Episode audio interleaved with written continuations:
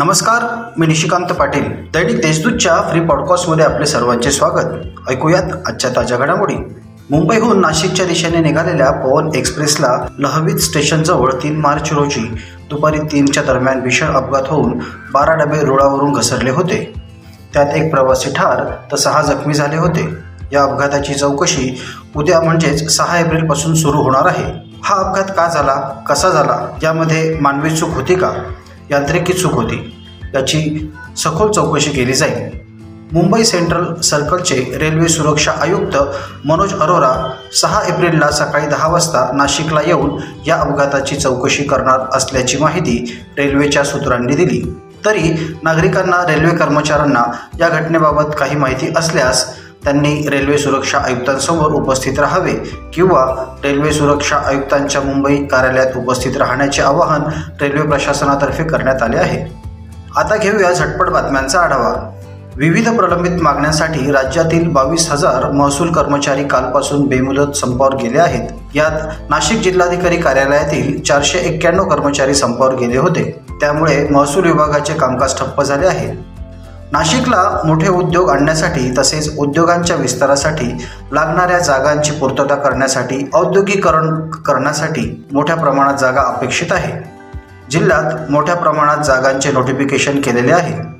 त्याबाबत तातडीने बैठक घेऊन त्या जागांचे भूसंपादन करण्यासाठी आदेश देण्याची मागणी आयमाच्या शिष्टमंडळाने जिल्हाधिकारी गंगाधरन डी यांच्याकडे केली.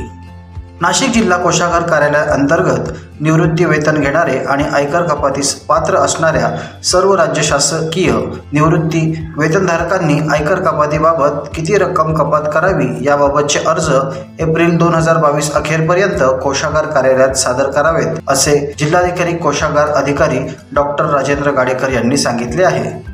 नाशिक जिल्ह्यातील पाणी टंचाईची स्थिती दिवसेंदिवस निवळत आहे.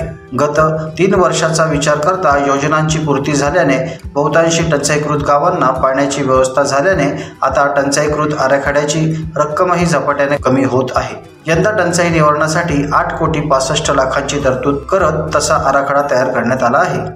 नाशिक तालुक्यातील लहवीत विविध कार्यकारी सहकारी सोसायटीची निवडणूक बिनविरोध झाल्याने ग्रामस्थांनी आनंदोत्सव साजरा केला.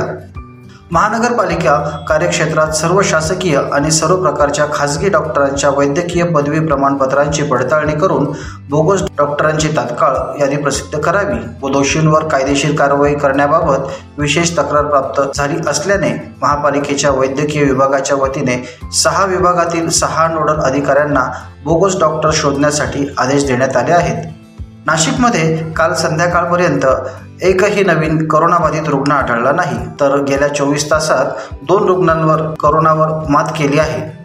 या होत्या आजच्या ताज्या घडामोडी. इतरही बातम्यांसाठी देशदूत डॉट कॉम या वेबसाईटला भेट द्या. धन्यवाद.